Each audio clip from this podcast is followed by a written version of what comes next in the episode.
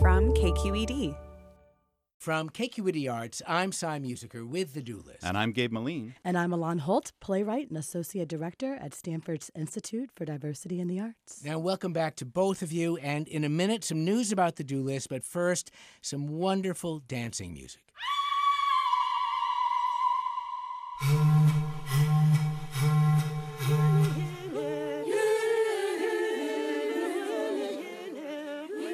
What a great way to open the show. That's music for a new dance by the Congolese born Bay Area choreographer Byb Chanel Bibene. And it's on the bill for ODC's new dance festival. And Bibene's evening long dance uh, I thought was particularly interesting because it's inspired by a visit he made to a Paris museum where he discovered a statue from the Congo people in Central Africa. The sculpture, the statue called Nkisi everything was powerful. You can almost see the statue moving behind the glass. The statue is of a god in charge of medicine and justice. And Bibene said it inspired a dance about colonialism and the looting of cultures in Africa by Europeans and Americans. You remember this story. It's, of course, just like the plot line in the recent Marvel film Black Panther. Character Eric Killmonger liberates an axe head out of the museum's collection. Here's what he says It was taken by British soldiers in Benin, but it's from Wakanda and it's made out of vibranium. Don't trip. I'm gonna take it off your hands for you. These items aren't for sale. How do you think your ancestors got these? You think they paid a fair price? Or did they take it like they took everything else? This new piece at ODC illuminates these exploitative practices while conjuring movement responding to the legacies of theft and repatriation. And Bibene's work is part of the Walking Distance Dance Festival at ODC, which also has work by some other terrific dance makers.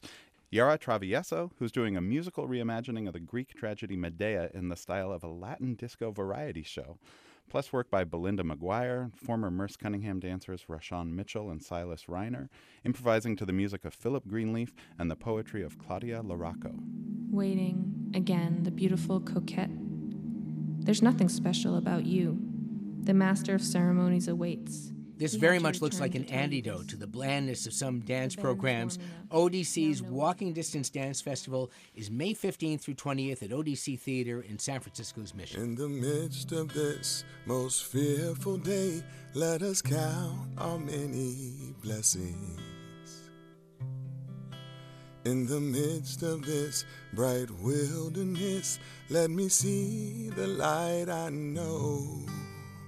That's a song from Father Comes Home from the Wars. And the three of us went to American Conservatory Theater last week to see it, this beautiful play by Pulitzer Prize winning playwright, and my personal favorite, the wonderful Suzan-Lori Parks. The provocative play is about an enslaved black man named Hero who chooses to join his master in war it brings up how complex and uncomfortable race relations still are in the U.S. Right. I mean, one thing I'll say is that this was a hell of a play to watch in a week where Kanye West was talking about slavery being a choice. You know, it's a nearly all black cast it's set in the Civil War, and the main character, wonderfully played by James Udom, is offered his freedom multiple times in a variety of ways, and always with tough compromises or dangers attached to it. You know, mainly I loved Parks' writing. It was so vivid and rich. Right. Well, he doesn't really have choices. He has these these two choices, neither one of which are good, and this is the desperate plight of of slavery. But I love the way Parks mixes elements of Greek tragedy with modern slang and a lot of jokes, despite this sense of dread underneath everything in the play. And there's an unexpected twist at the end, which I love, but will not give away here. right, right. So, Father Comes Home from the Wars, part one, two, and three, continues at ACT through May 20th. Plus, the nomadic Ubuntu Theater is doing Suzan-Lori Parks' play from 2001, Top Dog Underdog, uh, about con artist brothers in New York, and that play won Parks a Pulitzer Prize. Ubuntu's production of Top Dog Underdog runs May 18th through June 17th at 2024th Street in Berkeley.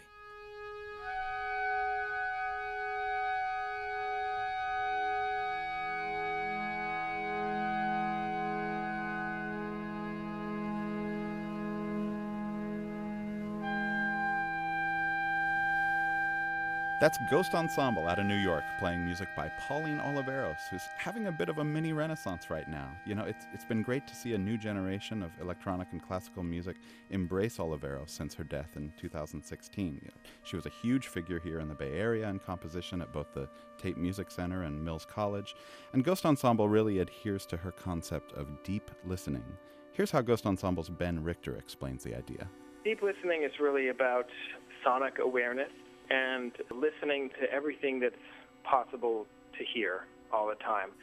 When I think of experiencing deep listening, my natural imagination goes to sitting in a field and listening to the wind and the birds. It doesn't necessarily go to standing on a subway platform and listening to, to the various human conversations and, and you know the, the scurry of the rats, but that's just as valid. Yeah, I think this is music that really rewards being there in person.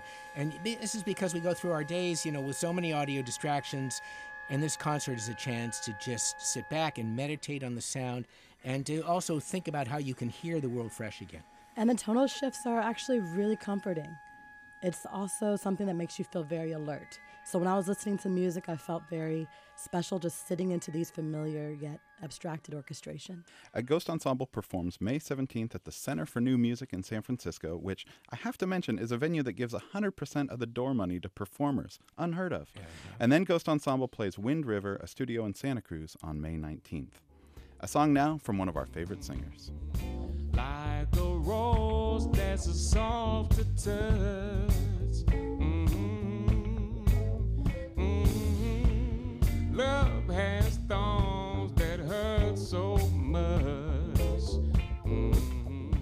Singer Jose James doing the Bill Withers song Same Love That Made Me Laugh.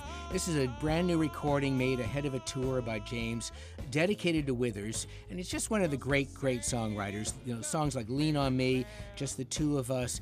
And James is a terrific jazz and pop singer with this very warm tone. I think it captures the sincerity and the deep feeling, the, the kind of the sentiment, but the honest sentiment that Withers infused in his songs. Right. Yeah, that sincerity is so apparent in his music. You know, there's a lot of art right now reflecting our cultural ugliness, mm. which is valid and important, but Bill Withers reflected so much human goodness.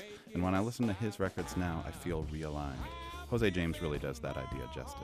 Absolutely. And Jose James celebrates the music of Bill Withers and a concert at Kuumba Jazz in Santa Cruz May 10th, SF Jazz on May 11th, and then James comes all the way back down to San Jose at Cafe Stritch on May 12th. And Gabe and A-lan, we have time for shout outs now. I'm going to go first. The Cartoon Art Museum is hosting cartoonist Keith Knight, who has a daily strip in the Chronicle called The Knight Life, a children's book series, and he's also the author of one of the best online comics, the K Chronicles, which has been a spirited voice in the resistance. And Keith Knight is doing a Toon Talk Tuesday, May 15th at the Cartoon Art Museum right by Ghirardelli Square in San Francisco. And one shout out from my home office. We're inviting four leaders of major movements for change Linda Sarsour, Patrisse Cullors, Favianna Rodriguez, and Raquel de Anda. They'll explore the arts and social justice in Cubberley Auditorium. That's on Stanford's campus Thursday, May 17th. And I'll say that for Mother's Day on Sunday, if you know a mom who likes Phil Spector and the Violent Femmes, take her to see Ezra Furman at the Independent in San Francisco. It's a great songwriter, energetic performer. Yeah, A-lan Holt and Gabe Meline, thanks so much for co-hosting the show. A-lan, happy Mother's Day. Thank you, Cy. And I'm saying goodbye now. I'm leaving KQED in the do list for the life of a country bumpkin in the Sierra foothills with an emphasis on the bumpkin. It's been the greatest joy of my life to work here at KQED and to serve the people as our late news director, Raul Ramirez, used to say. And it's been such a great honor to be a member of the press serving our democracy. This is a mission that's never been more important than now. The Do List is almost 10 years old, and our goal has always been to help you find great shows and good cheer. But it's taught me that the arts are a way to discover our best natures as people. We gather in the dark, seeking community. We're looking for new ways to understand the world, to connect with each other, to be better human beings. And it's the artists who can show us the way. The show is in good hands with my colleague, senior editor Gabe Meline, and our new producer, Ashley Ann Krigbaum, plus our wonderful guest co hosts like A-lan Holt today. Ariana Prael is in next week. And I'm throwing bouquets of thanks out to the DoList founding producer, Susie Rocho, and founding co host, David Wiegand, who died last week. Miss you madly, David. And to KQED Vice President Joanne Wallace for helping create the do list. Please keep listening. I'm Cy Musiker, KQED Arts.